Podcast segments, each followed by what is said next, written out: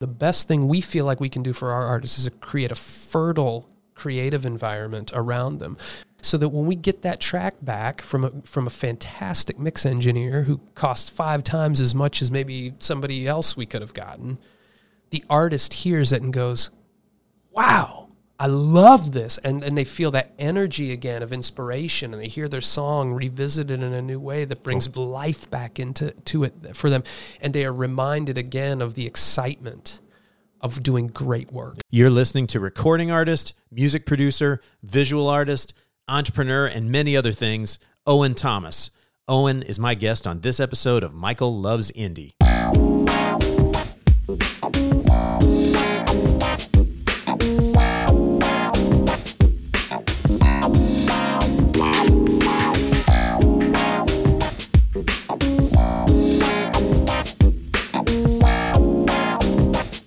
Hi, friends. Welcome back to Michael Loves Indie. This week features a conversation with Owen Thomas, the songwriter slash music producer slash video director slash a lot of things who lives here in Indianapolis. And he's had a fascinating career in music and art for over 20 years. And we get into that in this conversation. He's one of those people that when you talk to him, you just want to go out and do more and be more.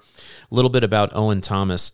He grew up in Seymour, Indiana. He formed the band The Elms when he was a teenager. They soon gained a national following, got a major label record deal, had several hits, um, some of which you can still hear regularly at sporting events. Then at that point, Owen was spending a lot of time in Nashville, Tennessee, and decided he wanted to expand his horizons into photography and video direction and working in the trenches with artists because he discovered that he really enjoyed working with artists, helping them achieve their creative visions. He then established and co founded the firm Absorb in Indianapolis, a full service creative agency that specializes in film, photography, artist development. They also have a record label associated with Absorb, and it's all here in Indianapolis. Anyway, he's le- he's lived a fascinating life. I definitely admired his music from afar for many years before I really got to know him about five years ago. But he's just an inspiring person to be around, and it's great to have him in Indianapolis. So I hope you enjoy this conversation with Owen Thomas.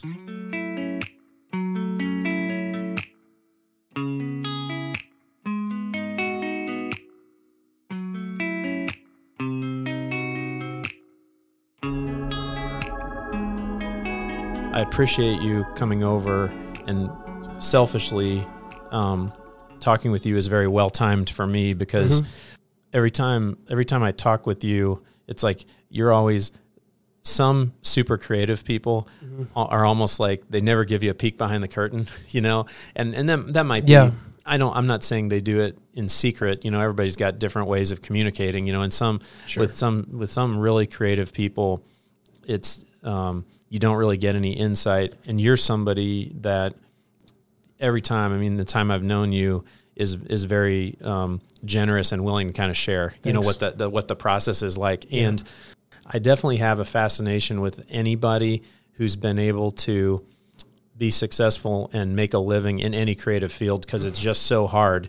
And mm-hmm. you're someone who's now multiple chapters in multiple creative fields. Mm-hmm. But it, I don't know, I don't know if you feel this way, but from the perspective of people who get to you know work with you and talk with you it's kind of it's it's it's integrated you know what yeah. i mean the music and the visual and and other things that you do are kind of integrated and i'm just interested in kind of um, finding out more you know mm-hmm. what i mm-hmm. mean about how that how that evolved you know that's the only way i know how to do it you know what i'm saying yeah. it's hard for me to it's really hard for me to look at a song and not instantly start imagining how it looks or how it feels or how it translates from a stage yeah. or how it translates from a design perspective or how you're corralling people's um, perception or how you're corralling your or how you're putting your identity into their into their world and it, it's hard for me to so i feel like i tell people all the time it's like you know they'll call up and say can you make us a film or can you make us a design package or can you you know produce a record and it's like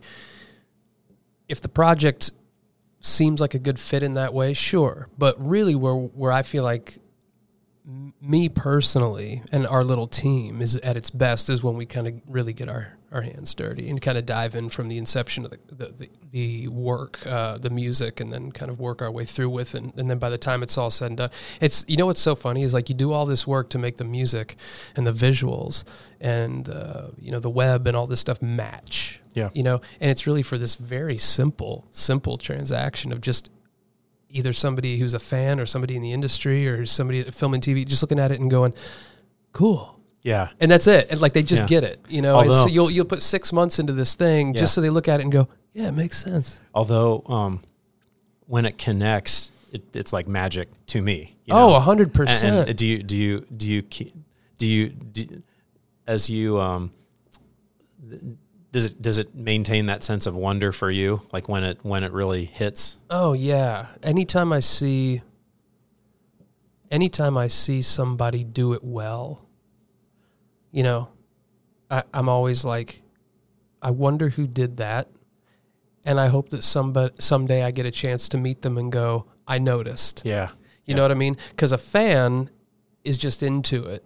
yeah You know, I, I was talking to somebody else about this today about the, the chance that you sometimes get to say to people whose work you appreciate, not just that it was cool, but that you go, I noticed.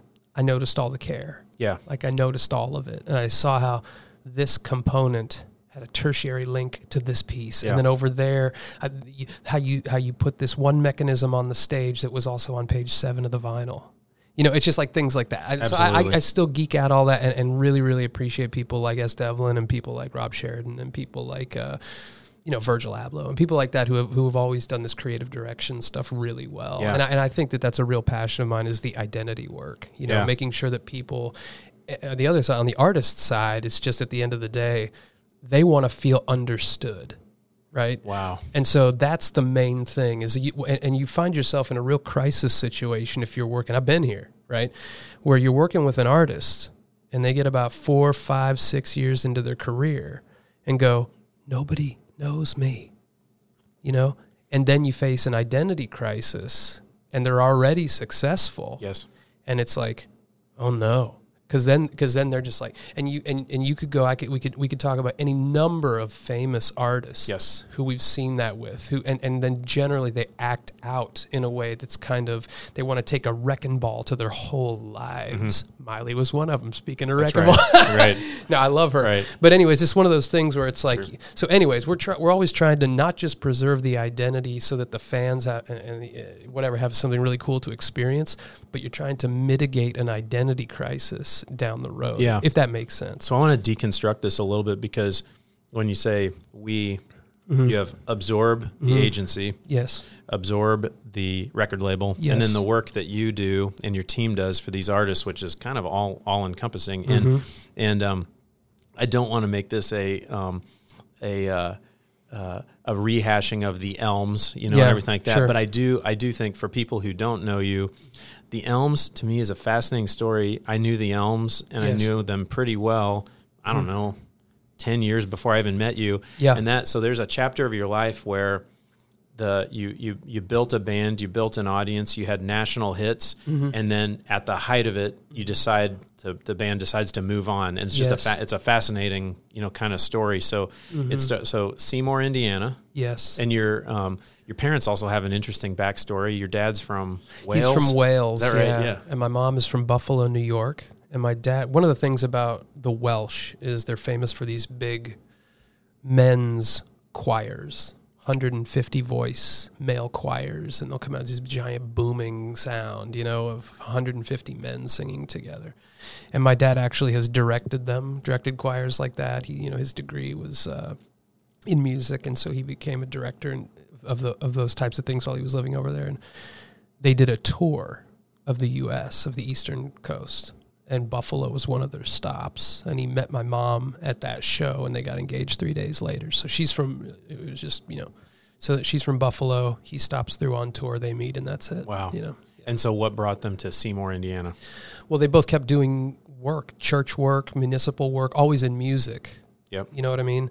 And so we bopped around the country a little bit for their work, and so it was always we always I lived in Texas and I lived in Southwest Missouri, and so it was always their work that took us from place to place, and then we landed in Seymour mm-hmm. for their work, and uh, and and that's where the that was when I was um, freshman in high school. Okay, did are there threads? Obviously, the kind of music you do is different from the kind of music that your dad you know, has mm-hmm. made a career in. But are there were there links, you know, experiences of kind of you you seeing him, you know, make a life out of music that carried over, or was it a total like totally different? I think there are links. I think there there are the the links that I would say is that he had a a penchant he and my mom both for things that were highly emotional musically. So I think I've maintained that. Like I think yeah. when I when I when I hear somebody create a, a piece of music that somehow is melodic, uh, competitive, seems like it's culturally viable, but then also has an emotional strain to it. That's when I go like, that's cool to mm-hmm. me. So, for example, if I grew up and they were playing me the Beatles, or my dad was sitting down playing the piano, he he always seemed to maintain a certain type of like awe about that. Or if we, would hear a queen song and he would be like wow can you believe this? You know what i mean? And it was just so exciting or whether it was that or it was a classical piece he was playing because they were classically trained. So it was so funny though. I would say the biggest difference is that my musical trajectory is much more rooted in, in, in, in soul and maybe the blues scale. Yeah. Where theirs is. Um, comes across in, the, in your records, you know. Yeah, you know, and, and theirs is much more classically trained. And, mm-hmm. and so they kind of came from a thing. My mom was a really gifted operatic singer, and my dad, you know, just, I mean, my dad could sit down and orchestrate for, for you know, um, you know, a 40 piece ensemble. Like he could do all that stuff. And I just play bar chords, you know, that, that's yeah, my yeah. whole thing. So I, I, their training is a lot more significant was there a because uh, I know in some families where both parents are very musical, there's a you will take piano lessons at six years old or anything. Mm-hmm. That was a was there any of that, or were they? There was that when I was maybe four or five, you know, and then I just, man, I never, I couldn't quite get into piano lessons. It was a drag. I just, I don't know why. And obviously, like you hear everybody you know probably say, I wish I would have stuck with that. Yep. And I can play the piano, but I wish I could kill the piano. Yeah. You know what I mean? That would be awesome. I don't have one instrument that I'm a virtuoso in. Like that's not like fortunately I was in a band with three guys who were like yeah. they were really good at what they did and I just all I had to do was write decent songs. So I mean but yeah, I mean they did that and and then whenever I got to about 6 or 7 years old and complained every time I had to go, I was like all right, if you don't want to go then why would we you know, yeah. make you go cuz cuz you're going to come back and we're going to have to hear about it. As you were, you know, you wrote songs when you were really young, obviously. Yeah. And, and but and this is another thing, as you know, that fascinates me because mm-hmm. I've been in a lot of bands, and I feel like I've been a um, like a, a, a song helper, you know, a song mm-hmm. enabler. I've never, and I hope to do this at some point in my life.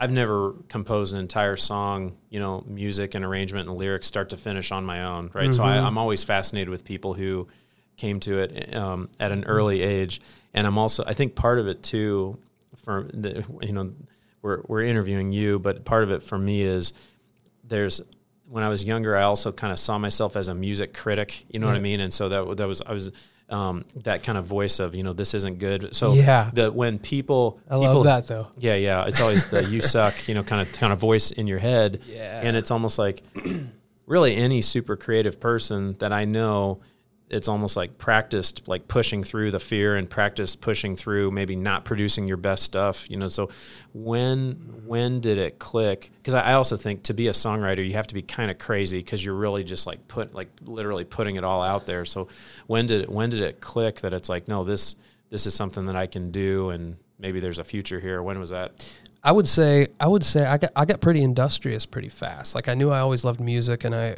there were there were moments that I had in like high school and stuff where I had you know my um, maybe my high school uh, iteration of of a band that I was in and played. I remember playing like at a talent show and things like that, and performing, and just people losing their minds, and us going like, "Well, that felt awesome," but but I don't know that that would have been enough to to inspire me to continue down that path had I not had an innate love for just songs. Yeah. You know, and just make being ha- having a chance to write my life into this stuff and I think it, one, one thing that I was thinking about recently is it always felt like to me I don't want to be weird or whatever, but it was almost like when I die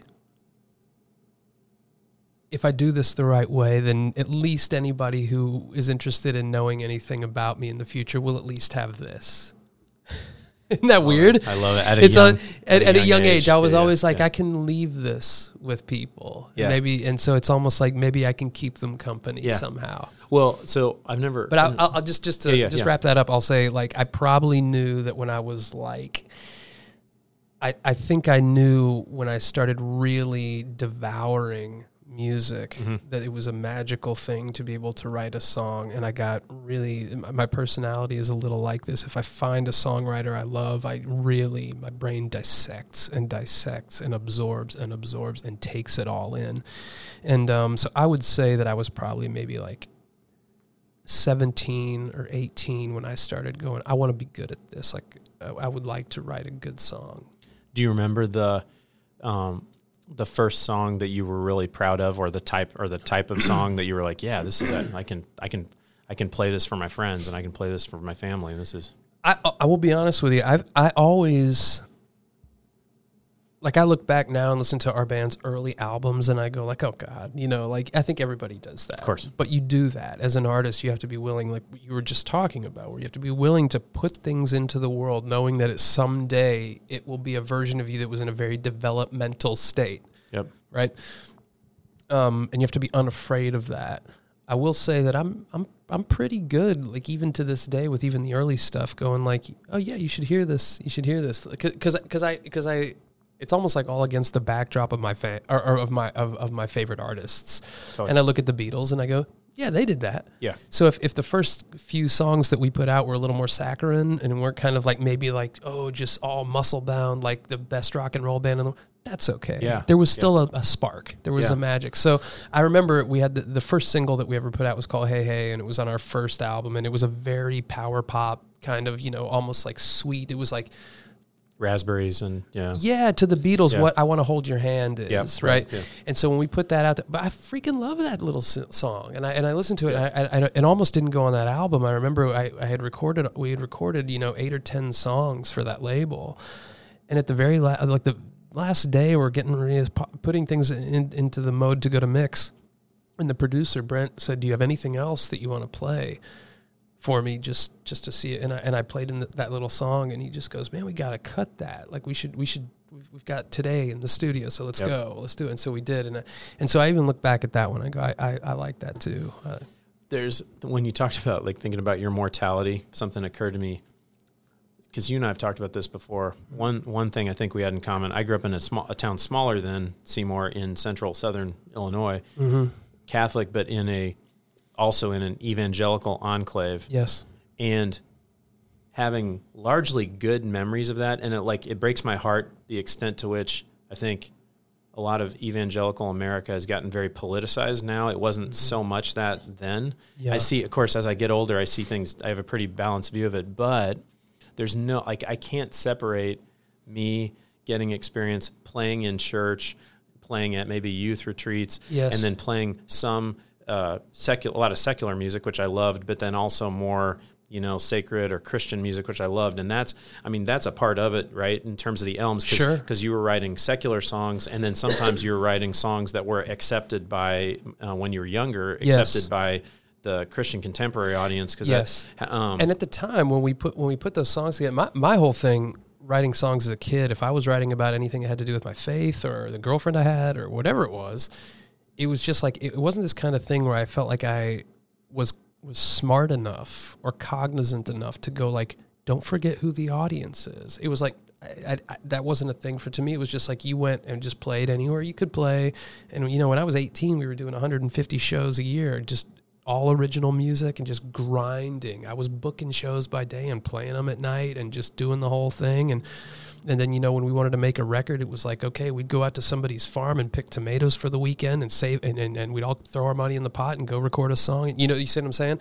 So it was like it was never this thing where i was sitting there like thinking too much about who the audience is or how they're going to react or is this does this have the uh, substance that's going to make a person of faith stay engaged? Or does this have enough realism that a person it, it Yeah. never I just wrote what I Just wrote, yeah. wanted to write, you know, and and and so fortunately at the time there was uh, at, at that time, which would have been in the year uh, 2000, there was like there was a, a little bit of an effort. You were talking about the church. There was a little bit of an effort in in that uh, music industry to kind of go beyond the walls of Yeah. that. Now I think it's become, from what I can tell, has become much more insular again. Where Okay. it's almost like it's it's less about hey, let's go share our perspective with the world, and now it's become a little bit more. And again, I'm not very familiar re- with retrenchment a little bit. yeah, like it's almost like okay, look, let's we're going to focus on making this um, music that speaks to a very specific group of people and keeps them in the fold. So I, I and again, I could be totally wrong. So Yeah. I don't know, whatever. and then the band, but the in the but the band. I mean, um, this is in, in I'm inferring, but it's kind of evolved beyond that market, right? Because then by the early 2000s, your writing is very mainstream. I mean, I guess it's kind of it's it's kind of indie rock, it's kind of power pop, and it's Yes. very mainstream, and you're really hitting. Well, here's Um, I, I mean, yeah. it's it's very look. It was to me, it was just very obvious. So so, and it was just the way that the doors were swinging because we would put out a record, and you'd get a call from like we'd be you know looking to try to get on a tour, and and it was almost like the artists who were more in the faith based entertainment world didn't want to take our band out because they had heard that our show was a little more rock and roll and a little more pelvic or something. And so that was dangerous. Like it was like, right? Yeah, it's not gonna. Yeah, Yeah, and, and I can tell you of numbers not of gonna work. occasions where I'm out there playing and it's some event that's sort of of a more religious persuasion. Yeah. And you'd have a gaggle of angry mothers come up to me afterwards going, Why did you guys play a Who song? And why did you have a guitar solo? Because it just makes our kids think of sex. And I'm going like, yeah. Well, yeah, sorry. You know, sorry. Or, or, or you're welcome Right. Right. whatever. So so anyways, and so then you just you, you know, so a lot of those bands were just like well, I mean, we're just there was a band called Jars of Clay that took us out. They were they were really cool and liked our music, So- but then there were other bands. So Green, they originated at Greenville College. Yeah, 15 minutes from my town. Yeah. So we, yeah. I had so, a, I had a scholarship to go there did you? and play saxophone, Wow. right? But then the ba- that was when I was 18, and the band that started to materialize, and I went, well, if I'm going to do this band thing, it's kind of um, it's now or never kind of thing. Wow. Yeah. No idea. Okay. Yeah, so so yeah, saxophone was like my main instrument all through high school and stuff. I was really good Wow. at that, and now I haven't played. Last time I tried to play when I gave myself a coronary, it was like, oh my god, this requires so much of me. It's the embouchure. Like oh, the really embouchure intense, and the right? lungs, and your your freaking temples are blowing out. It's like Yeah, the yeah. craziest thing. Yeah. Um, but yeah, so so anyways, it was just opportunity. And so you know, for example, you're sitting there on the biggest, basically gospel label in Nashville, and MTV2 just played your video, and they're Yeah. going, "We don't know how to pour gas on that fire. Yeah. Like we don't know how to capitalize on that." Sparrow Records, yeah, right? Sparrow Records, which they they they let us make the records we wanted to make. They were really cool, you Yeah. know. And then after our second record, again, you're sitting there getting everything from like guys who are like these storied, you know, like Frampton, and then the at the time it was like the Goo Goo Dolls, and it was Band of Horses, and it was like the, these types of bands. So there were the pop bands, and then the kind of more alt bands, and then the classic rockers, and all these guys kind of were waking up to our sound. And they were asking us to come out and tour with them and stuff. And every time that something like that would happen, you know, you got a label who's going like, "We don't know how to capitalize Wow. on that." And they were very frank about that. Like, Okay. we've never had a band with their music on MTV before. Like, we don't know what to do Yeah. with that. And I'm going like, I don't know. You know what I'm saying? And again, this is kind of pre the, the real power of the internet to be able to right. somehow whatever. So Still I mean, needed a label with their marketing resources and everything like that at that time. yeah. And so they're the ones who get to decide where to apportion those resources. And they're going like, we don't know how to throw fifty thousand dollars at capitalizing on that, or you know. So anyway, all that to say, it's just a. Con- I I remember exactly where I was standing when you know the president of the label called me and said, "Hey, I don't know that there's much that we can do for you as it pertains to the opportunities that are opening up for you." Yep. I went, okay. And so that was it. And um and then, you know, so within we, we spent a little time writing and spent a little time exploring other kind of labels and things like that, and then ultimately signed with Universal's Nashville label called Universal South, who had been fans specifically this guy named Van Fletcher, who was one of the greatest, most wonderful record business guys I've ever met. Who was just like, I like your songs, they get stuck in my head. I think you guys are a really good band come make the records you want want to make, and we'll do everything that we can to try Right. to get them to an audience who you know. Um, so And these are guys that you grew up together, right? Tom, yeah, my brother was the drummer, Chris. Chris. Yep. Tom I'd known since I lived in Missouri uh, Yeah. when I was in fourth grade, and then Nathan I had known since I was about eighteen. So you're like, I just think about, I think about how much I changed from, you know, 17 to 21, 21 to 25. And so you guys are going through that together, right? On Oh, this- yeah. Yeah, and so you know, there's yeah, you're kind of growing up out there and doing the thing. And I remember shows that like there was one show I remember we my brother and I got in some little scrap about merchandise, you know, and I, I wanted to. I didn't want to put some T-shirt. I punched me in the face, and you know, it's like so you're like this crazy shit like that, right? You're just Yeah. like going, oh my god, you know, like we're we're just trying to figure this out. And Right. but when you're a young band, you realize that every every show you just feel like you're fighting for your life. Like you're going, come on, one Yep. more person, come with us. Come on, ten Yep. more people, come with us. And so Yep. it, it tends to, and and again, my personality was always very ambitious, you know. So I was Which, kind of which is interesting because that, because it doesn't, that, that, uh, that picture doesn't, um, connect with you now, which is, you know, you were for years you were the front man of an increasingly popular band, and now it's like your role is helping the artist on multiple fronts getting out there. So, and I, I mm-hmm. know I don't want to I don't want to jump too fast, but that's, That's just an interest. That's an interesting like that picture of this, you know, ambitious kind of front man. That doesn't that that doesn't jive with mm-hmm. what what you know the, the Owen Thomas I know today. So, that, what's the mm-hmm. is that how did how did that how how that how that evolve?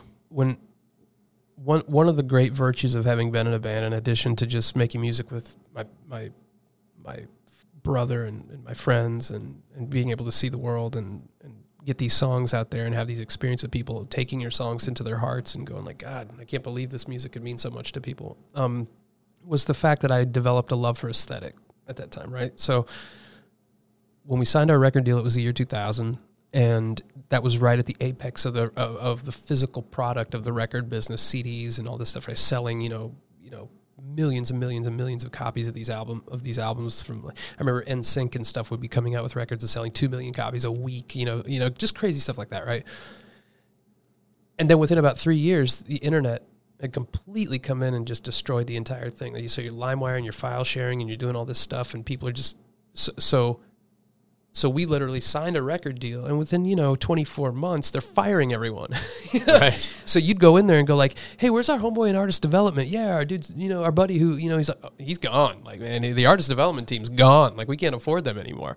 Or the creative direction team, or the art, you know, whatever. All the people who were involved in the identity work. So the people who got to keep their jobs. There's some A and R people who got to keep their jobs. And I'm not saying that it, it was almost like the operational people. So if you really wanted to develop your band's identity, um, it's kind of on you to, to do that as opposed to have the shepherding of a creative Yeah. direction team at the label. And I remember those people being there and then I remember them being gone. You know, now fortunately I was a huge fan of Trent Reznor and I was a huge fan of Depeche Mode and I was a huge fan of these, you know, The Cure and I was a huge fan Yep. of Kanye and, and stuff like this. I, I was observing all these bands and digesting all these bands and going like, okay, there seem to be certain things that they do consistently that feel like you're putting yourself in their heads, like in their universe, as opposed to just listening to their records. I want, as much as I can contribute to that, I want people to feel that way about our band. I would like that. I don't have their resources, but I think that I can. I'm, I'm going to try to emulate their taste, you know. So, so I just started teaching myself to do all that stuff, to, to to work with photographers, to work with filmmakers and videographers, and to work with you know designers very intimately, and kind of and, and, and I've you know what's crazy is I've gone back to a lot of those guys and gone was I like such a handful to work with, you know, because I'm 25 years old Yep. and I'm like so in everything. Yep. You know, so I'd write a song and then I'd be like, and here's how it needs to look, and here's how here's how it needs to feel, and here, you know, Yeah. What do they say? they're like, no, man, you just knew what you wanted Yeah. you know and Yeah. so i'm like yeah which because what you were saying now like about my life now is it's highly collaborative Mm-hmm. but i still find that in every great band there's still a center to, to the way jeff tweedy would put it there's a center to the circle like the person who goes yeah you're the guitar player of the band and or whatever and you have autonomy in a certain way there but I'm the guy who knows where this is really headed. And so at the end of the day, it's not completely democratic, you know? Right. And I almost find where there are bands that have whole democ- democ- democracy, it's, you know, it's kind of hard to hone, hone in. For sure. So you got to have a, a, a leader. Uh, and, and I felt that was my role.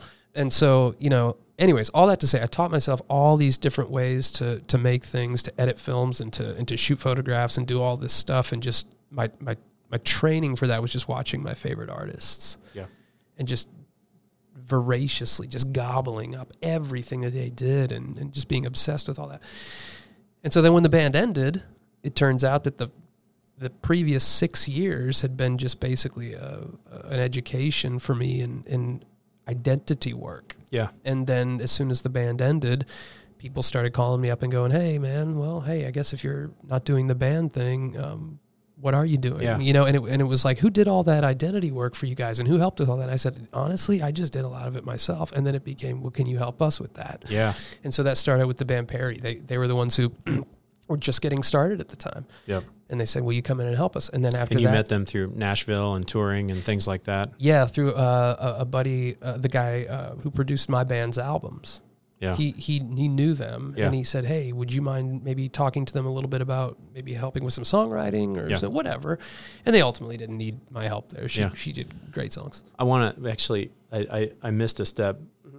I've never asked you this before. I may I may regret asking it, but in 2009, 2010, that's Great American Mid Range, the Elms' final album. It gets a lot of airplay. Do you still get royalties from back in Indiana? Mm-hmm. Yeah. back to Indiana. Sure. Yeah, yeah. mean, it's not Because you still hear you still hear it like sporting, you know, major sporting events. It's great. Obviously, a great song. I'm just curious. There ain't no way to tell a man why a river flows or how a diamond can be born out of busted coal. There ain't a word that I can find to describe her touch. I can't deny that I would follow her through flame and flood. I got a ticket for a bus leaving New Orleans. I'll say a prayer that every single light turns green. I'll buy a cheap bouquet from the flower shop and hope she waits for me at the final stop. Oh, she will.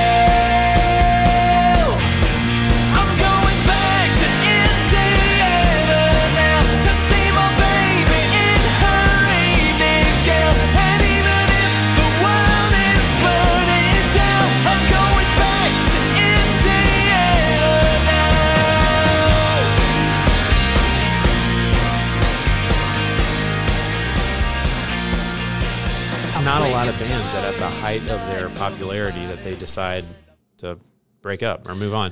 Was it was that to the was that was that a matter of to the band members it felt like the right time and it was kind of expected or Yeah, it was. Some of it was expected. Some of it was. Um, some of it felt almost like the the universe was saying it's the, this is the time. Yep. To to do something new.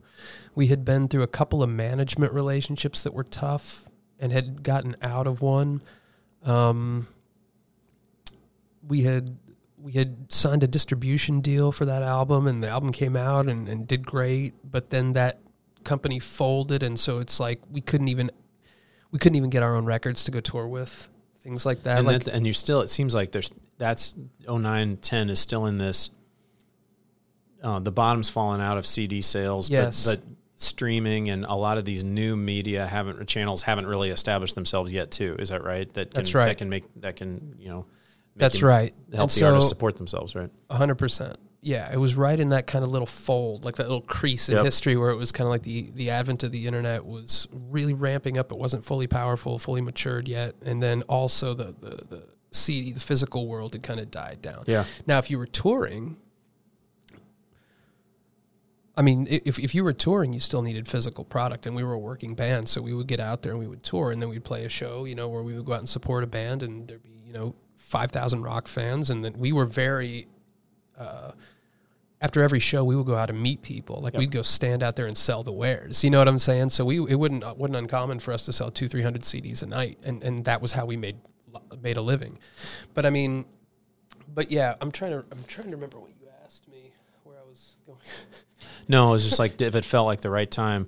oh yeah, then- yeah, yeah. So so so in addition to sort of a few like uh, circumstances that kind of were tough, it was almost like I felt like we had made a record I was really proud of, and and it and it felt like um, there was also this other part of me that was going, you know. If if this can't ultimately, if there's going to be another reboot, like another business reboot, and there, I, I was like like listening for that, like is the universe trying to tell me that there's a, a an Owen version two outside the identity of simply just being in a rock band, being a guy in a rock band, which I was very proud of. But also, I realized, man, my life is intrinsically knit to this one thing, and I wonder if there's something else. Were you guys all living in Nashville at the time, or were you living? We never lived there. Okay, No, we, all our business was there. We made all our records Okay. there and stuff like that. But we, but we, um, we all lived here. okay, Yeah, we all lived in Seymour, or Nathan lived in Newcastle. okay. And then the, the the sequence of this, I'm interested in because, as I've told you before, my personal favorite thing you've ever done was Languages album. Yes. In uh, 12, 2012. So I'm trying to get the the timing right. Were you already working with the band Perry and others at that Yes. time? Okay. So then was Languages album, and I'll play a clip.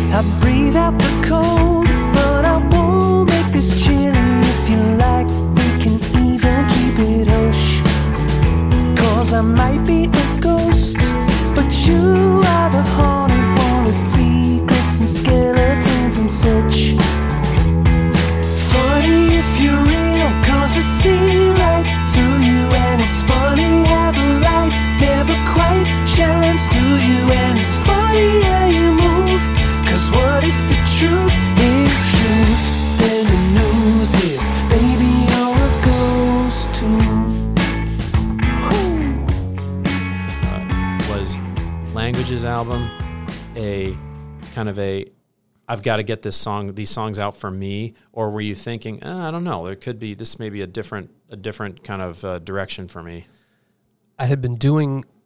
It was some of all of that. okay So I'd gone through a relationship that was tough and needed to purge that. yep right? Needed to get that out.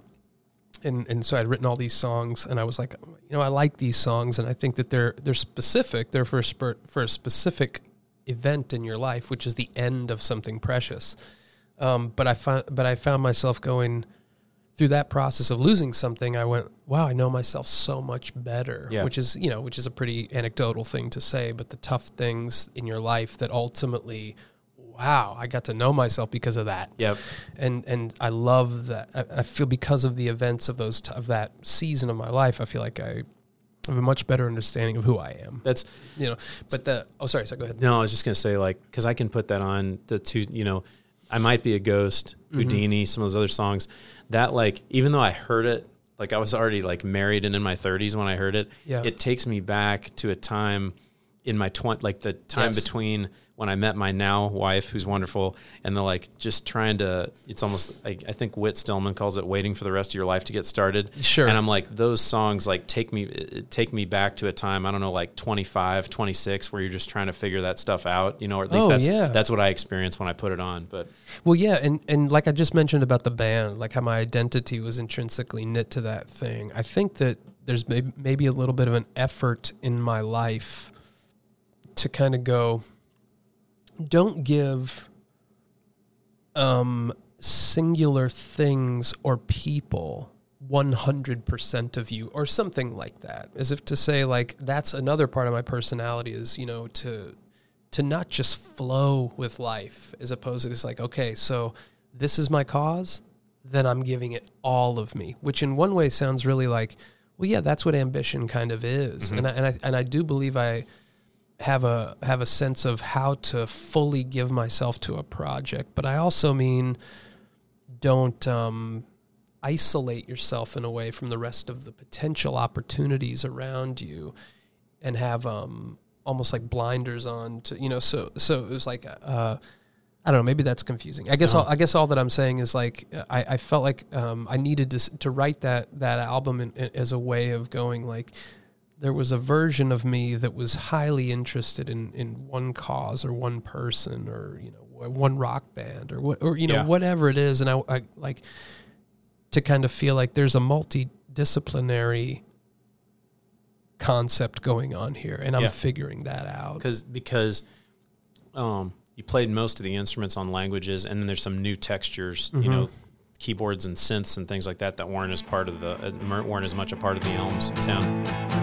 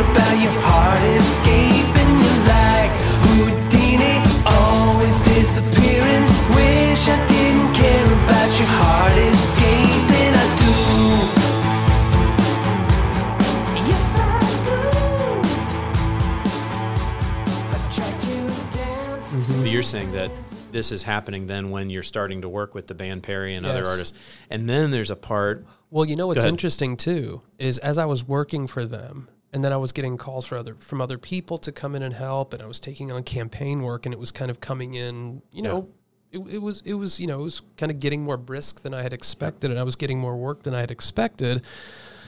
I went okay.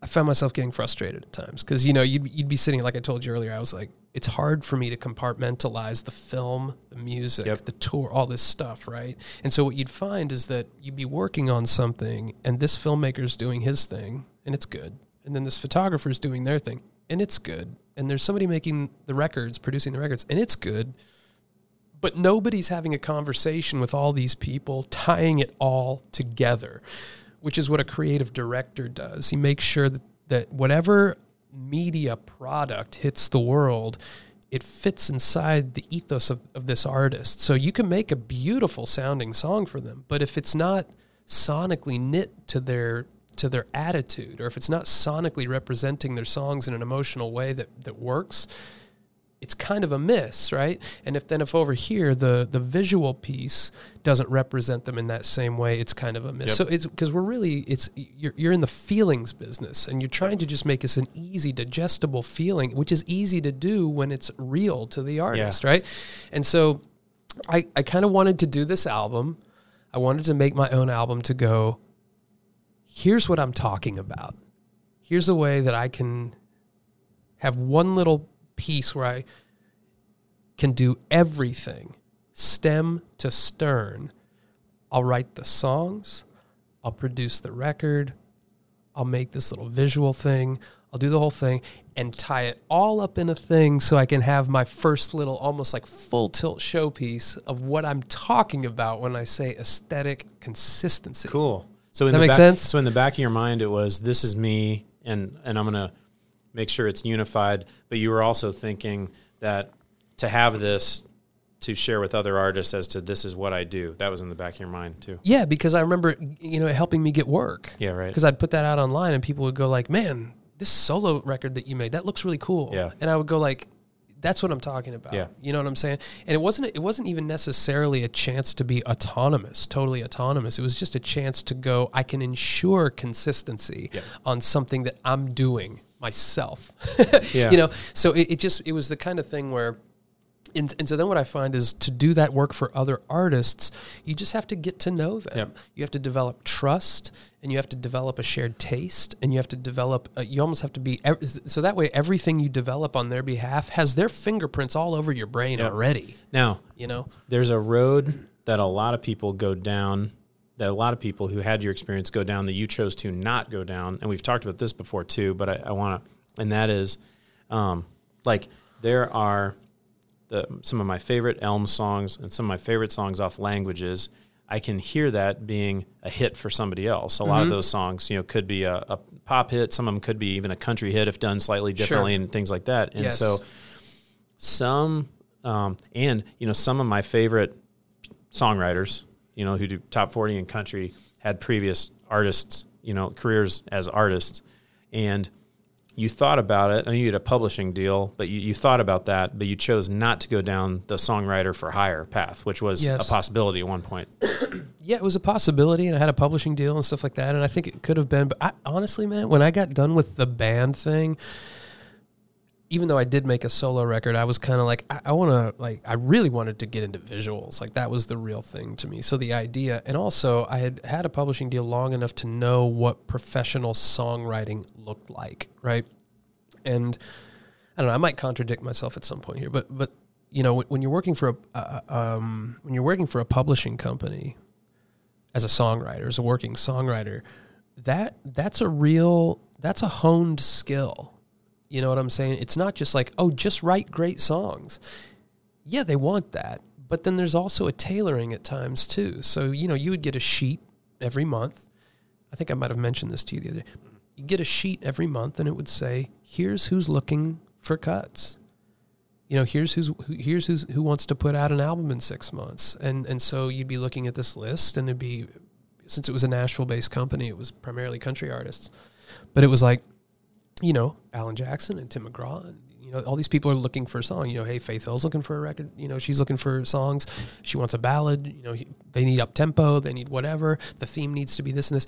And so it's almost like the job of a working songwriter to get in the room and think like what kind of song would Alan Jackson want to sing and then write as such like I said it's a honed skill I didn't feel like that was a skill I, a I wasn't familiar enough with country music to do that and b it just wasn't a skill that I had honed um, I had not tried something you could get excited about I guess I just I guess not yeah I guess I just found myself sitting there going like, I, yeah, I feel like music, you know, music is what I've done for the last 15 years. And now I really want to, you know, I, I just, I just remember thinking like, I bet lighting is cool to work Yeah. with, or I bet that, you know, I bet that I could point a camera at something and I could make that Yeah. work. Like, it, so that just got more fascinating to me. It's, it almost seemed like the visual side of it, um, was, was more, um, just just more compelling to me and I was ready to, to step away from music for a minute. Yep. So then it was it was really interesting. I remember then starting about maybe 3 or 4 years ago, people kind of started asking me, "Would you be interested in helping us with music?" Hmm. And I remember walking into the studio for the first time and going, "Oh yeah, yeah this place, right? Yeah, what- this place." what- you know, I, and then I but I was like, "Oh, this is easy. Like I've done this. Like I've done this hundreds of times." although the records that you make now Yeah. and the co-writes and the production you do is I wouldn't even know it's the same artist. I mean that because and, and I, I am I one one question I have is too not I don't know a lot of people in your position who like in their 20s and 30s would um, have the drive or the patience to get really into technical you know what i mean because you've absorbed you've absorbed a lot of um, techniques about different media Yeah. you know like and like late just music i mean you know you know a lot in my opinion you know a lot about synthesizers which you didn't know when you were when you were 20 you know so No. where does that where like and i and i know too now there's no short there are no shortcuts literally no shortcuts in lighting and video direction and you know stuff you know synthesizers and things like Mm-hmm. that so where does that like do you have do you have a do you have a kind of an obsessive um yes. you know side to you that Yeah, and I just knew that when when okay, so like when the band ended, it was almost like I wanted whatever toolkit I was creating. I don't, I don't know. Maybe somebody needs to help me process this. Maybe I need therapy. But it's like the kind of thing do. where, when, yeah, where I like when I got done with making music in the context of a rock band and the in the housing of a rock band, which is you know drums and bass up the pipe and guitars left and right. You know, it was almost like I'm exhausted of that format. I want, I, I want, so I think that's maybe why film seemed like a different excursion entirely, right? So then when it came time to make some more music, it was like, I want that toolkit to be different. I want that to be something that is texturally completely different. I don't want it to feel as organic um, as I- don't mean like the the the feeling and the breath of the music. I mean like um, wire and wood and piano strings and things like that. Which I love all those things and still use them, but I really want the bedrock of what I do to have like the feeling of um, s- some sort of digital twist. So the great hy- hybrid to me was synthesizers, you know. So it's like these are very tactile instruments, and I can still bang on a drum machine and use my hands, and it's and it's you know I can still, it's it's really fun tactile stuff. But the but the sounds and everything like that, I just love them. I just think they're really cool, and I think that they're so. I, I love oscillators, you know, and I love I love I love I love you know. I just love when things growl like that. I think they sound awesome. So so yes, I got a little obsessed with it, and I and I and now that's kind of the primary toolkit. And if I ever need guitar, piano, whatever, I call one of my buddies who's really good at that stuff and go like, hey, Yeah. I'm going to send you this track, and can you do your thing? Yep.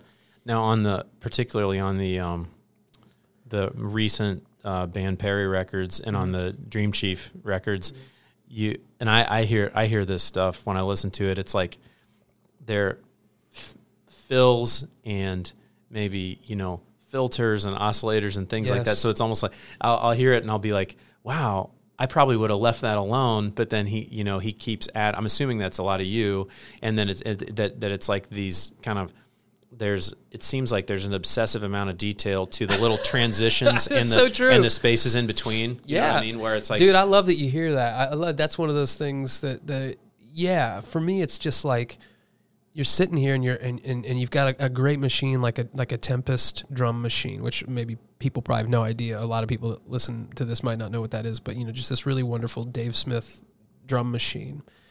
And you just got this great freak these these great frequency knobs and you can sit there so the you know you I'm sitting there going why would the snare drum over the course of 8 measures or 8 bars or whatever it's like not just develop a little bit. Yeah, just develop a little Yeah. bit. You know So- so, it's just you're talking about these minuscule little changes but but dynamically in the music it's just a little more tension or it's just a little more growth or a little more propulsion. So what is it? Because for me, if I was sitting down with a Tempest or a Linn drum machine, yes I would mess around with it for 45 minutes and then I put it down.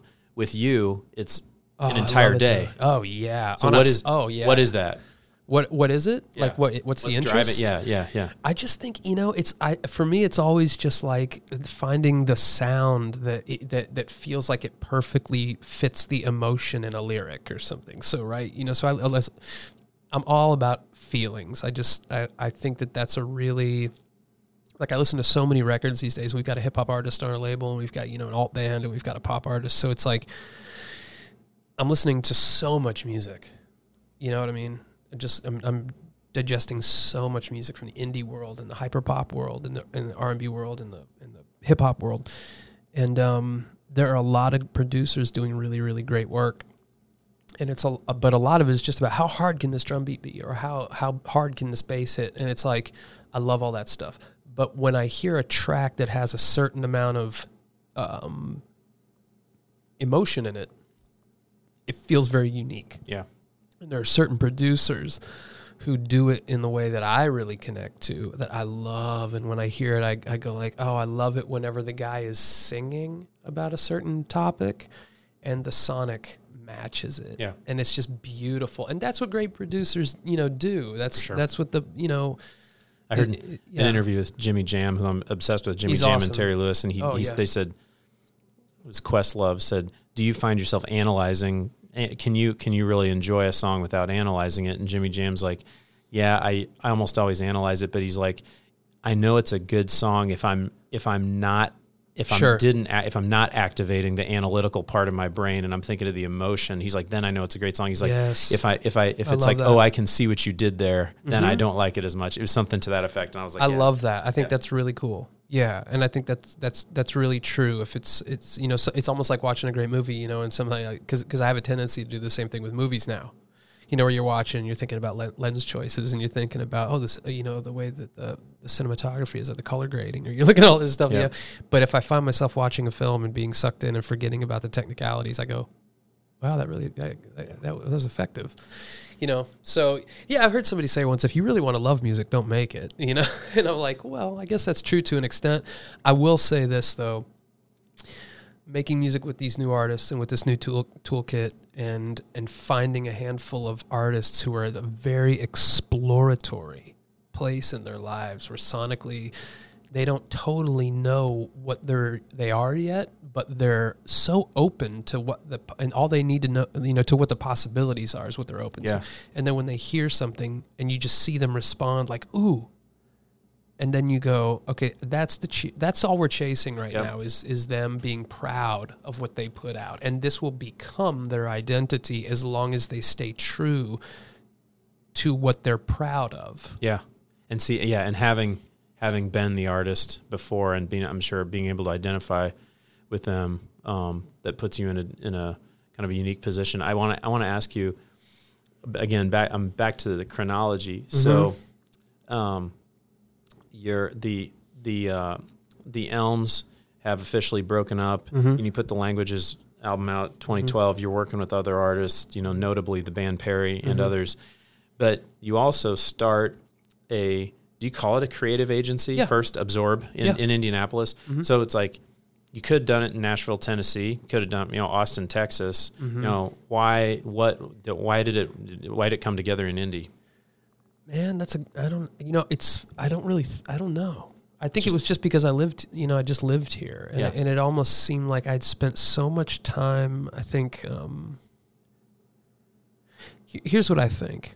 I think that because I always believed that my best work was going to be done in um in a way that I would make substantive relationships with people and then almost like be um, their right hand, you know?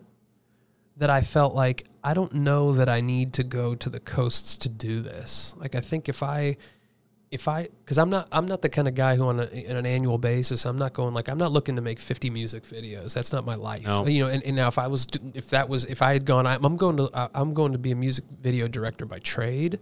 I'm a creative director by trade. Right. Right. i also No. don't i also don't see you going to four events a week you know what i mean Uh, even you know Yeah, hobnobbing and stuff. I, yeah, I, there's there's work to be done. Right. You know what I'm Yeah. saying? So it's like I, I I'm sitting there going like, if I was looking to make 50 music videos a year, and I have friends who do that, and it makes a lot of sense for them to live in LA because when you're an entry level music dir- video director, you just need to be available, and the work is coming.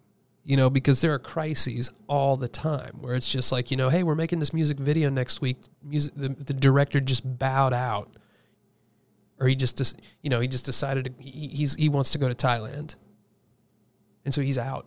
So we have a music video to shoot next Thursday. Can you do it? You got five days to prepare. Yes, I can do it, and and so it's that that kind of proximity on the entry level thing, and then. You know, if you're looking to make and crank out music videos, then you have to be there. But for me, I knew that that wasn't going to be like I that I like making music videos, but it wasn't the kind of thing where I was like, I, I don't want to make a career out of this. I don't, I don't want to chop shop music videos all the time. So, since I knew I was going to be a, a little bit of a bigger picture enterprise, I, I was like, I'm really only looking to work on four or five artists a year, but just really get in the dirt with them. So to me, I was like, I mean, I, I can do that here. You know what I mean? And I and, and the band had allowed for a little bit of a, I guess what I would say like an infrastructure. So I kind of knew a lot of people around here who did the type of things, and there aren't a lot. Obviously, you go to LA and you walk in any Starbucks, and there's like nine DPs in there, right? Like, Right. you know, guys with cameras. Out here, there's not that many, but but I know them all, and they're all great dudes, and they're all looking, they're all sort of spoiling to to to to, to do some cool stuff, and so, um, and honestly, man, there's a lot of different things where I feel like out here, and I, I, really believe this. Um, and I maintain this even with our band, and it goes back to what you said about Nashville. You said, "Did you live in Nashville?" And the answer was no. It's osmosis, and I really believe in this. So it's like people would ask us, "When are you moving to Nashville?" And I was like, "We're not moving to Nashville because I want our band to have a sound." Mm-hmm. And Yeah. I just feel like if we move to Nashville, then before you know it, I'll be hanging out with all these other people, and they'll all be spoiling for a hit. And I'm going to start thinking like that too. Or our guitar player is going to start hanging out with all these other guitar players who all like have, you know, delay all over their guitar. And he won't just be a raw ass guitar player plugged into a Marshall amp anymore. He'll be like, well, maybe we should slicken it up a little bit. Or, and then, and then before, I just, I was always like, I don't want to put ourselves in a situation we are, where we are surrounded by people whose taste we don't share you know and so even though in a, in a town like indy or certainly in a town like seymour there's no there's no uh, there's not the same type of uh, music industry infrastructure yeah. but to me there was a little bit of a rogue energy about I- that like i was going so- like i'm going to be un, uncorrupted Yeah. but so so I think with with I'm, I, I, that may be Yeah. really weird, but I was always like, if I go to L.A., I'm gonna be I'm gonna start to dig, I'm gonna start to absorb all these like philosophies of the of the way that they do things and then before you know it I'll just Yeah. be another garden variety guy.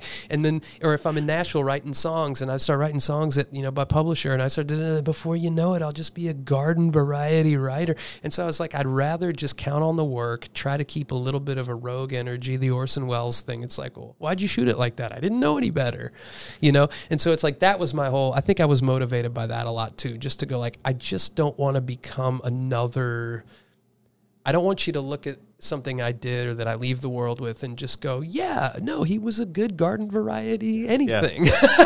You just triggered. You triggered. You triggered something. Oh, no. So I, I grew. I grew up in Hillsboro, Illinois. Population five thousand. So an hour, an hour northeast of St. Louis, Missouri. Hour south of Springfield, Illinois. It's actually, if you look at where Seymour is positioned in Indiana, my town is, is almost positioned you know, south central Illinois. So my these.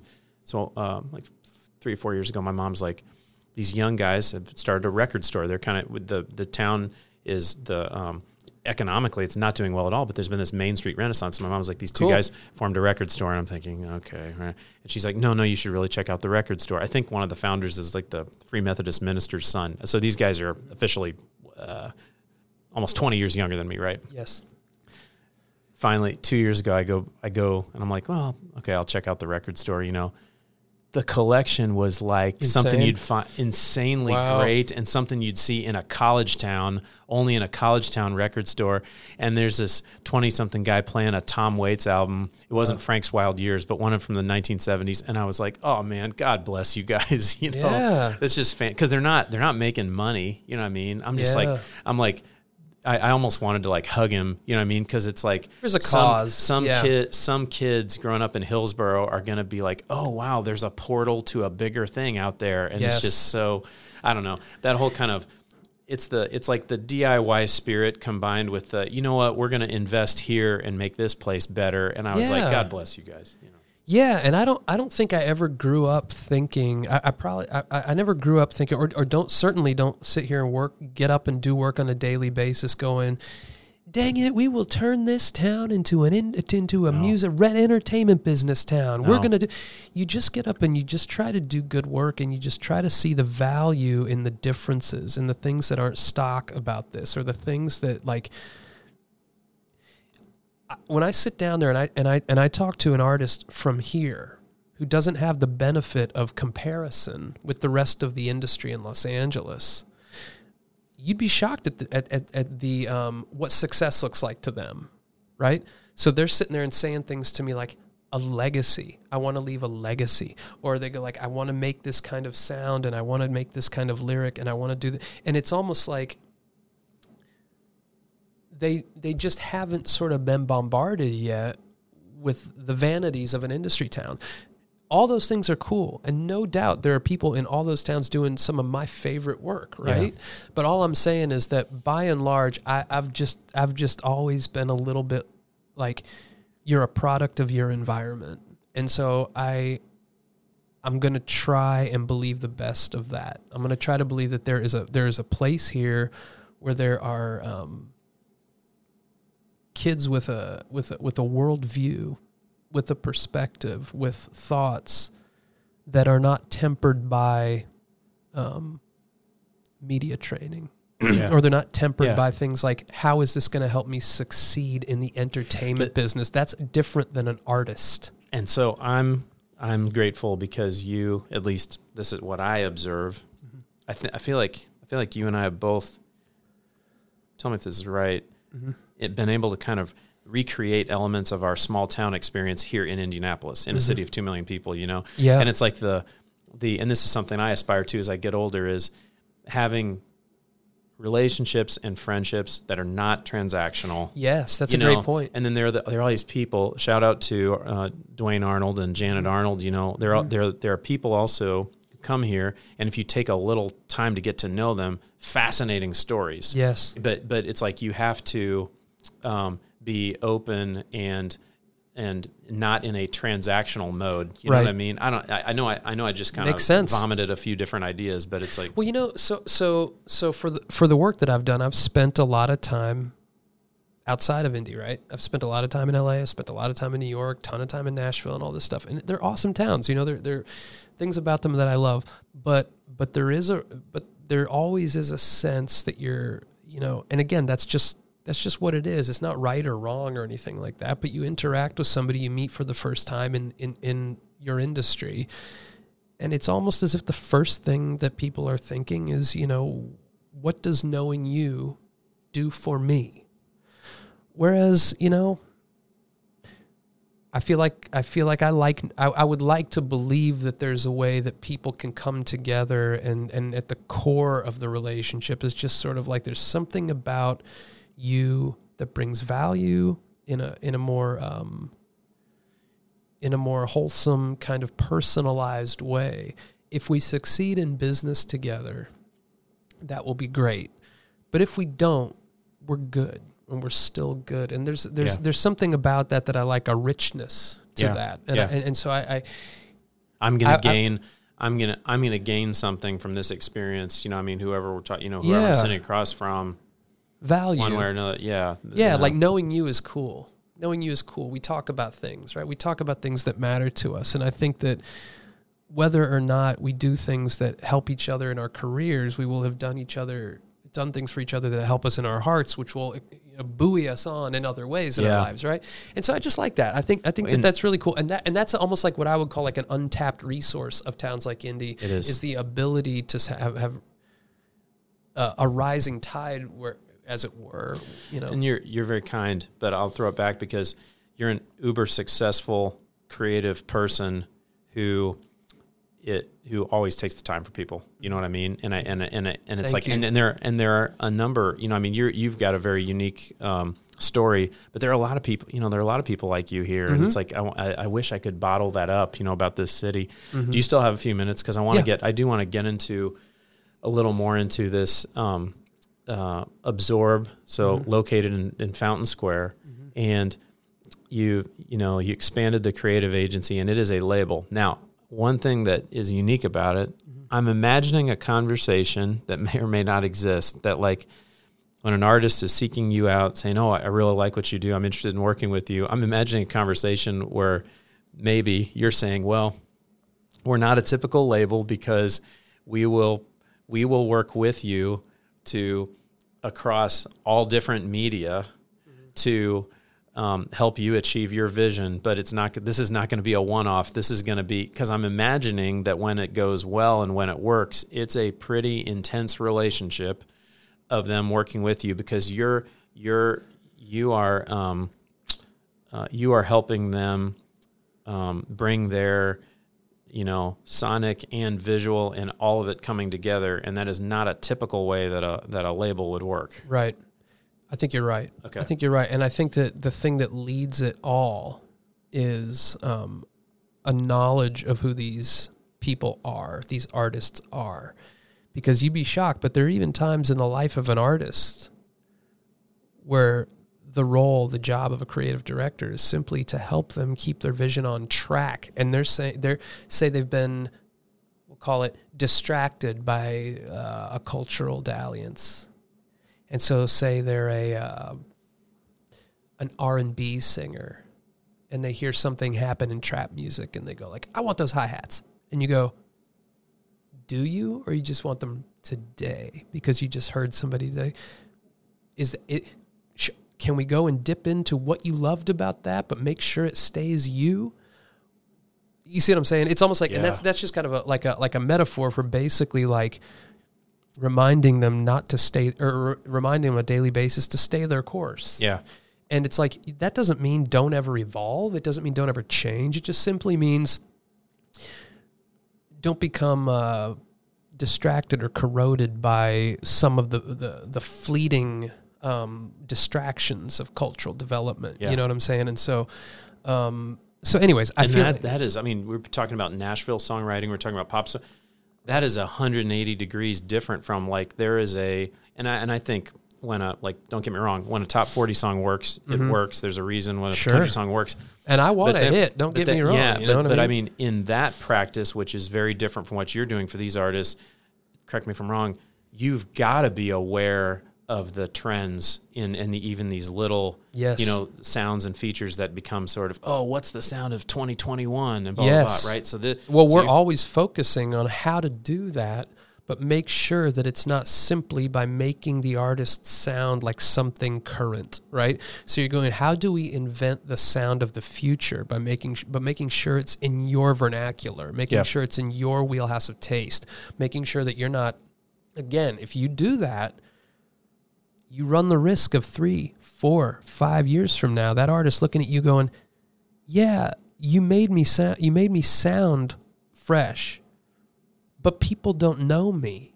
That's not how I ever wanted to sound. Wow. I wanted to sound a different way. So I think that the really kind of goes back to what I was saying earlier is the gestational process with the music creation, for example. You're just looking to do things, create environments, create sounds, create things, and waiting for the artist to perk up. And you see them, and if you can tell that they're inspired, that's the future. wow. Does that make sense? because you you loop it back. I mean, you've said a couple things today. I'm going to be thinking about. You said the artist wants to be understood. Yes.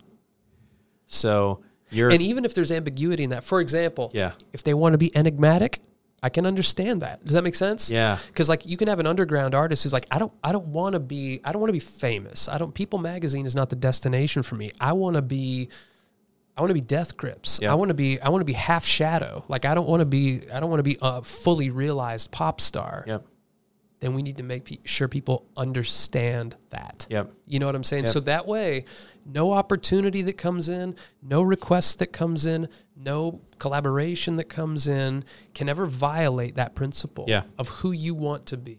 And so it's almost like just making sure that we stay that course. And sometimes you have to say to your artist, that's the first time you've ever said to me that you wanted that. I don't think you do. I think you're just saying today you do because you're feeling a little insecure or because you're feeling like you, or whatever, whatever the feeling that's Yep. motivating that is. But I don't think that that's you at your core, you know? So, You've- and you- anyways, the, the, yeah. you're right though. It's a, it's that's the only way I know how to think about these things is like all encompassing, and Yeah. so it uh, like because you lived it and you Yeah, have be- lived it yeah yeah, and I and I just feel like tru- truly though, in addition to just going, I want to help people live out their lives in the most authentic way possible, in the most excellent way possible. I really believe that on a commercial viability album, I'm looking at the long run. Yeah. Like I'm sitting here going like I don't want I want a hit, don't get me wrong. Like I love the idea of when we put out a song like uh, you were talking about Dream Chief, when we put that song out, it just kind of blows Yeah. up or we put out a song like with, with, with this artist Biome that we're working with and you know he gets his first film and TV placement, he gets his first, you know, you know, million streams or he gets his we love that stuff, right? But I also love knowing he's freaking proud of this. Yeah. He loves this work. He is proud of this and and I'm going like I want this to be a horse that we're still betting on in 10 years and we're all looking at each other going like we built a house. yep You know? You've you've told me a couple stories of, and I won't name names um, of an artist delivers you a song, and you're like, "This is not you," yes. and you ha- where you have to deliver that feedback, right? Right. And that's, I mean, I'm I'm imagining those aren't easy conversations. No, they're not easy conversations, which is why it requires so much trust and knowledge, you know? But again, like one of the one of the things that was really interesting for me over the course of the last like 3 years is I got to meet Rick Rubin, which is he's a hero of mine, you know? He's a guy who I feel like is one of the one of the he's the gold standard of the record business, you know? But he's the type of guy who sends artists to the well all the time. And at this point, all he does is sit there and kind of curate things. And, and the great reducer. The great reducer. Yeah, Yeah, right, yeah. you know, and, and so all the things that I read about him is him, ch- like one of the things that we always laugh about is this method that he had where he would come in and people would play him a demo or a song. And he would say, "This is really cool. So you know what you got your, cho- your as your chorus?" And they're like, "Yeah." And he's like, "That's your verse now. Go write a chorus that beats that verse. what you thought was your chorus is now your verse." And so it, they have to like a hundred percent level up, you know. And so, in a weird way, you're always looking to walk that line between asking for excellence, trying to dis- discern whether they're really proud of what it is at the moment and whether that's the complete statement. But it's really about yeah, you know, not being afraid to send them back to the well. Now, fortunately, I feel really, really lucky that the that the artists I've worked with and the artists that we work with now, we we have that. Yeah. We have that, Yeah. and you know, so So I want to I want to ask you a few quick hits, and I, it's, Yeah. you, you, can- you don't have to answer short. I'm just Okay. so okay. Um, in 2021, Mm-hmm. let's say on paper, it's an artist who's got great songs, pretty clear aesthetic about what he or she wants to accomplish. Mm-hmm. What's the most common place that they get it wrong? Is it the is it the album art? Is it the video? Is it the sequencing? Is it the and and maybe all of it? But is there one is there one that sticks out where they, you're just like yeah well. You just said to me somebody who has great songs and a great aesthetic. I'm sitting there going like, that's not getting it wrong at all. But Okay, you know, okay. you So see what I'm saying? But here's the here's the one thing that I would say is the biggest mist, or the, the biggest thing that I find really interesting, and, and I can give you empirical evidence for this. But it's like I'll be fast. But so so it's like the the place that I feel like most artists are overly consumed is in the promotional aspect of it, right? I feel like with the advent of people like 50 Cent and Jay Z and stuff like that, where there's like this Svengali kind of thing where it's like, oh, he's the he's the musician and he's the artist, but then he's also keenly aware of all the business side of this whole thing, right? Okay, that's sounds great on paper, but the truth of the matter is, is that they worked themselves into that place and then ultimately attained that position. Jay Z by way of putting people around them all the time who could pick up the slack, pick up the slack creatively, pick up the slack in business, pick up the slack in promotions, whatever it is. There has to be a concerted time in your life where you focus on your art, where you focus on your work. That's the place that I feel like most artists get it wrong, is because they feel like the, the great differential between who makes it and who doesn't make it is who has the best marketing or who has the best promotion. Where I'm the guy going, I believe that it's who has the best work, right? Now, certainly certainly you can go out and look at look uh, on Spotify today and go like, "Okay, how is this guy doing well and this guy is not?" Okay, I get that. Right. The only thing is I'm I'm dumb enough to believe that the guy who hasn't made it yet will if he just stays the course, right? And I'm not talking becoming like like the guy who you know you know was in a in, a band when he was you know 1983 and is still playing hair metal in t- 2021 thinking oh my ship's coming i'm not talking about that kind of almost like Yeah. dis, that kind of dissonance where you're like living in a, in a reality that you know, i'm talking about always evolving as an artist and always it's almost like i believe the world will find you if you stay the course. Um, but what i find is that most artists who don't make it I would assert that it's because at some point they got too interested in things like how is the world going to find my music? As opposed to just making the best music go back and edit again and edit again and rework it or or or get people this in the room with Yeah, you yeah. who have a taste for blood. Yeah, right. Who, who are going like, I don't want to stop on this track until I know that if Kanye hears it, he's going to go, "Oh my God, what is Yep. this? You know, that kind of like, Yep. that's where if I'm, so if I'm talking to a young artist and they're very almost like, in a way, they think that they're being very multifaceted and they're going like, well, I'm very interested in how this is marketed and I'm very interested in, in the business side of it. I'm going like, oh no. I mean, know- so some, so sometimes you have to say, look, the, the, I hear what you're saying, but the song's not good enough. yeah. And it's all moot. Right. Because I think yeah yeah Right. It- it- and even if it does even if you are you know whatever the, the beneficiary of someone's good graces and your, your dad runs freaking universal or whatever and you Yep. have a piece of crap song and it goes out there and they they ramrod it into the public consciousness somehow with every film placement and every radio thing and everything it's gonna die Yep. it's gonna die. It's a house of cards. And so what I'm saying is like, I, I'm always I'm always the one. The first thing that I feel like I'm looking for when I meet an artist is the gift of like um, presence. Are they here in the room right now? Are they having a real conversation with me? And then second is like, how focused do they seem to be on their work versus their career? Does that make sense? Totally. The And so- craft, the craft, the process. Yes, and the ever the, the the tireless evolution of their of their craft Yep. and going like Yep. I'm always I've got the taste for blood. And so what we always say to people, the best thing we feel like we can do for our artists is to create a fertile creative environment around them where for example, we spend we spend money on things like mix engineers that Yep. maybe other guys. You know why? So that when we get that track back from a from a fantastic mix engineer who cost five times as much as maybe somebody else we could have gotten the artist hears it and goes wow i love this. And and they feel that energy again of inspiration and they hear their song revisited in a new way that brings life back into to it for them. And they are reminded again of the excitement of doing great work. Yeah. yeah Question: What is the most, in air quotes, uncool sound that you love? Whether synthesizer or drum or conventionally uncool, and you just and you keep coming back to it. man the most tr- the, i mean i got this other principle it's like if you like it it's not uncool Okay. you know what i mean but anyways i, Yeah. I would say like i would say the thing that maybe i would say maybe for me that's a, a big rich prophet or juno synthesizer pad like you would hear on 80s, like 80s Yeah. synth music like toto Yeah. or something like that which john mayer just put in his new record you know and did all that stuff that. That I love was- those rich, and I love inversions and chords, and I love chords that have just a little like, okay, so there's there's the typical one three five, but then just the little twist that gives it that little piece of emotion. But you know what's crazy, dude, is that those are things that I think some people think are kind of cheesy. But then if you go listen to The Weeknd or you go listen to a bunch there. of Max, all there. all and there. that's because those guys know that we are looking, we're reaching into people's Yeah. hearts. when the DX7 started coming back, Yeah. you know, with Bon Iver, and then Yeah. obviously a lot more in R and B. I was like, this is weird.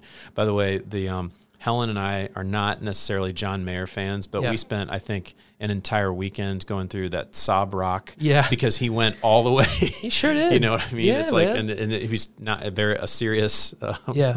Well, one of the one of the songs, for example, that I could give you an example of what I would call something that's like that type of sound. yeah, "Boys of Summer," yeah, the Don Henley song. Totally. At the Yep. beginning, that synth at the beginning, Yep. that real simple arpeggio, like Yep. doo doo doo. yeah, and that's a prophet.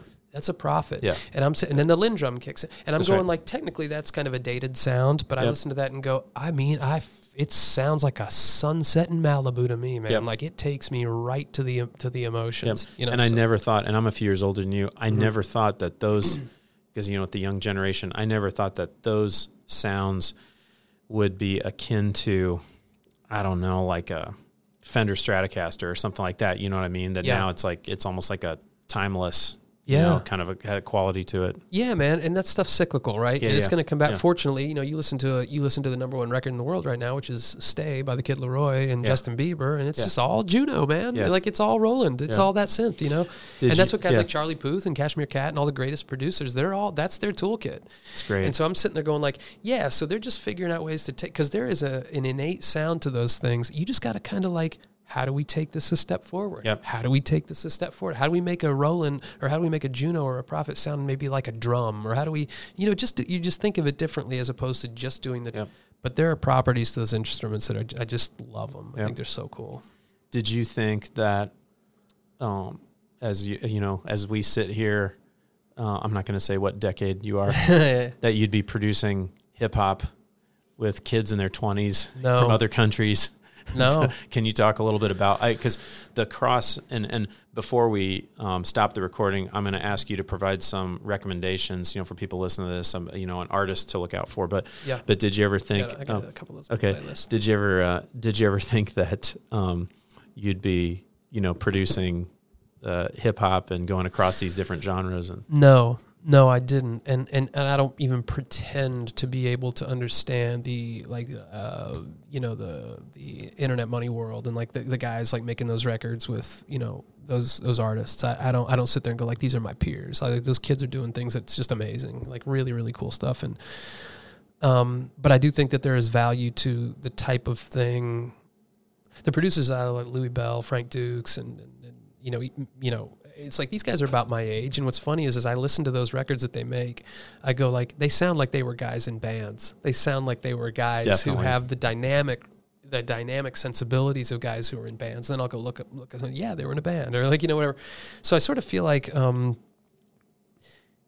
I'm at this nexus point where it's kind of like, and, and and we collaborate a lot. Like, I'll, and I'll talk about this later. We just we, we just one of the recommendations I would give you is a, is a girl named Hannah from Toronto or from Ontario. She's um goes by Fan Club Wallet, yep. and, uh, And she's an absorb artist. no, she's not an absorb not? artist. Okay. She's just an artist that I found and I love. Nice. And then just started doing some stuff with her producer, you know. So so and you know he he's twenty, you know, and so we just started, Yeah. you know just kind of started working together and stuff like that. So I'm always interested in collaborating with people like that, and and, and that's a very lo-fi collaboration for me. But anyways, I mean, yeah, it's weird, man. I I, I was talking to somebody about this the other day, and it was like.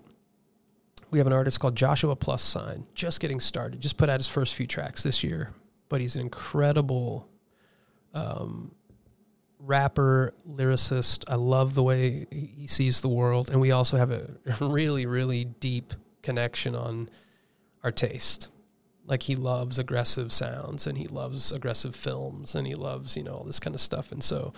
We talk about that stuff, and he'll he'll he'll say a, a Gaspar Noé, some little French movie, you know, that he found, like underground French movie, and I was like, I know that movie, like I love that, you know. Or we'll we'll talk about these little things, like these little records, and and they, have you heard this? I'm like, yeah, but I'm like, you're like the only guy I know who knows about this crazy stuff. And it's, but it's such a strong aesthetic tie between he and I.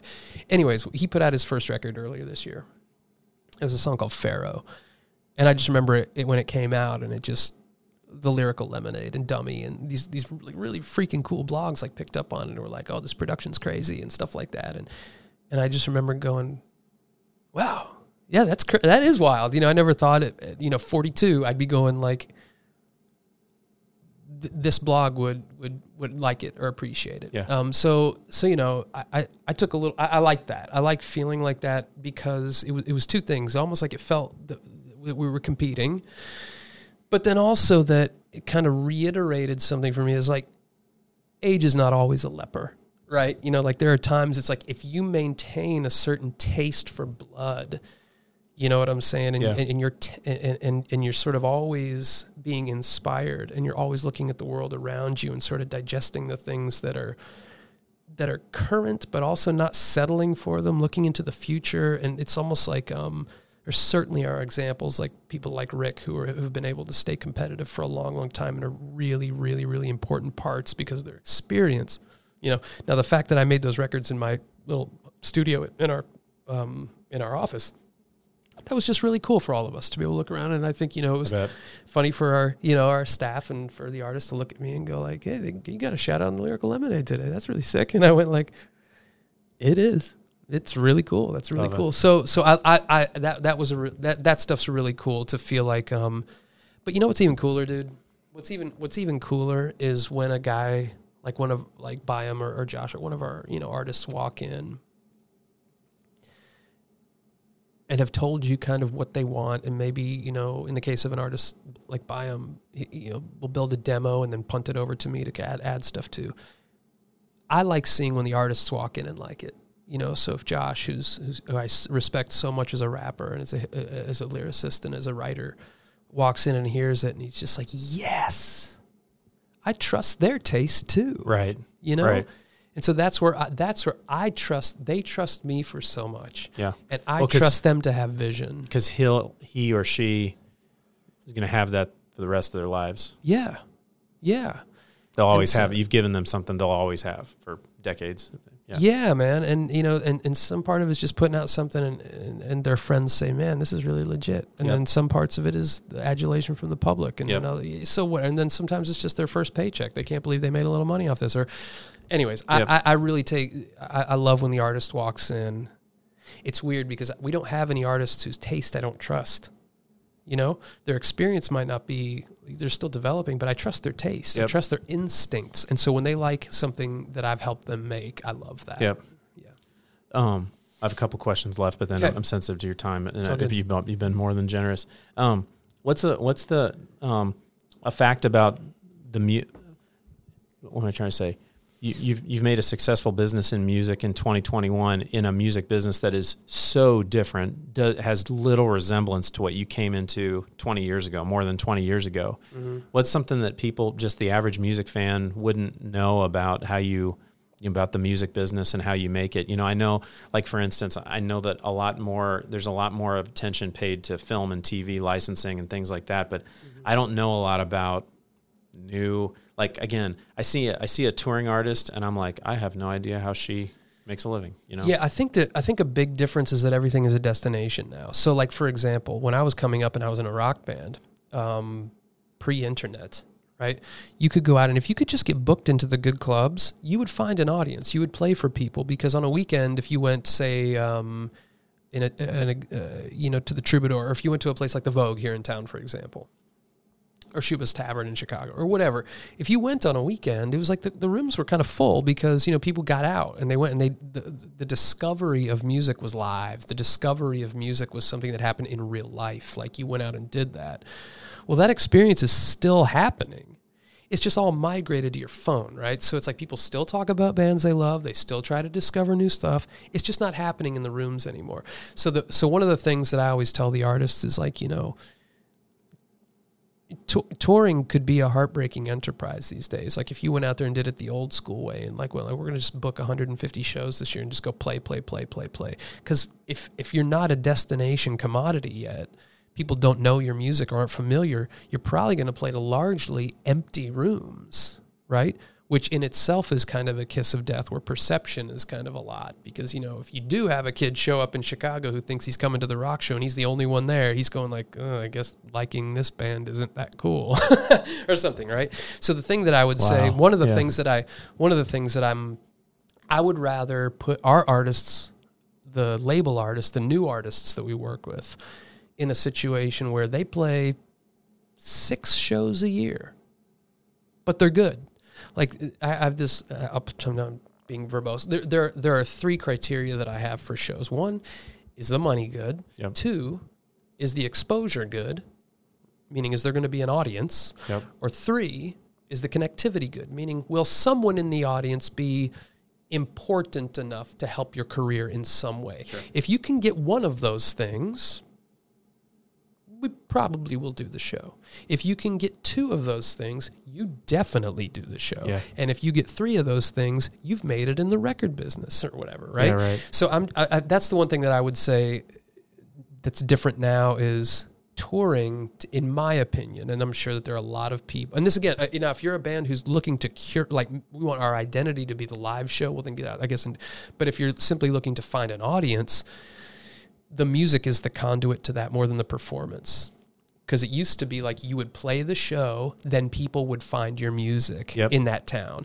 Now it's they got to find your music and then they come to the show. Yeah. it's a little backwards. So now i feel like the the the, the, the transaction is very similar. It, as it's it's all discovery. It's just happening in different ways. So anytime somebody's like I, if you if you feel like an artist is talking to you like what i really need to do is tour you're going like not really. what you need to do is write songs. What Right. you need to do is be prolific and and hit, hit and have a new track out every six weeks. Yeah. And then at some point, the world will say, "We're ready for you to tour." Yeah. very different though. It's so Yeah. from like the late '90s. Very different. Yeah. Very different. Yeah. Mhm. Okay. Before we wrap up, Yeah. Um, and they could be these could be absorb artists, so feel free, or or just other things that you, that you think people should hear. Give us some recommendations. The. Absorb artists, there, there are three. Okay. One is Bayem, B A Y E M, incredible young uh, pop artist, neo soul influence. Um, just just really really cool songs. Great songwriter. Okay.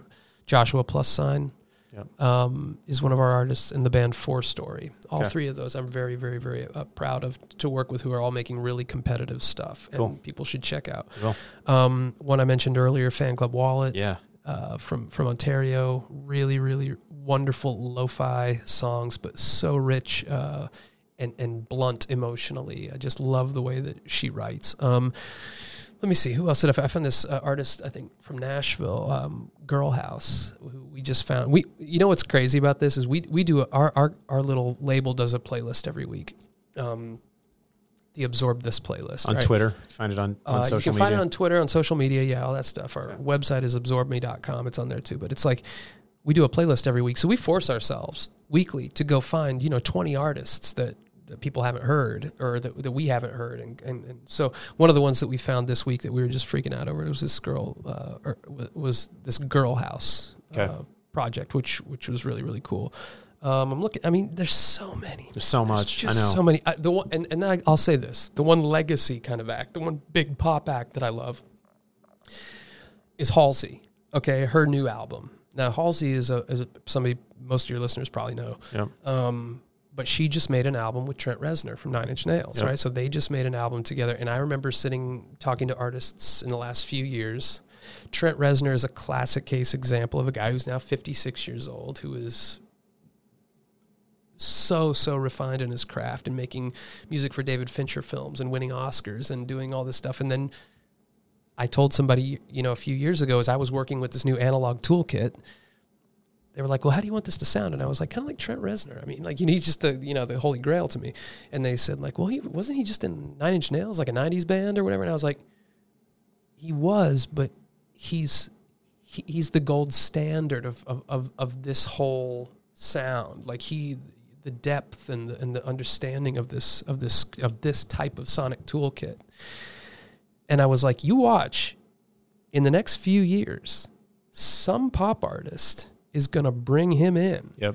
and they're going to make a really interesting Yeah. pop record. Yeah. They're going to make a really dark, dis- uh, uh, uncomfortable pop Yeah. record. And that's the new Halsey. And that's the new Okay. Halsey. I'll check it out. Only a few artists I think Trent would co-sign like that. Mm-hmm. Halsey's one. I would love to see what he would do with somebody like Billie Eilish or, or, or like Post Malone. I would love to see that. But her new album is uh, very focused, very narrative, and Yep. sounds awesome. The songs are great. It will not be her most commercially viable record, but it's really, really good. So I guess my three recommendations today are Fan Club Wallet, Cool. Girl House, and, and then the, the Halsey stuff.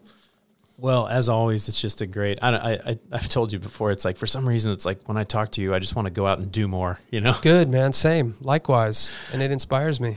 it's like Yeah. you know, it's just like um, and and you know, I, I appreciate it. You uh, um, just getting a little peek behind the curtain. You know, what I mean, into into kind of your process and how you approach these things. And Yeah. I, I, you know, I tell you, we're we're fortunate to have um, you in Indianapolis and your Thank you. partners and Jared and everybody and the things Jared you're doing. Makes- they're awesome. It makes Yeah. a, it makes a difference for the city. But no, it's just great to be with you, and uh, hope to see you again soon. Do it.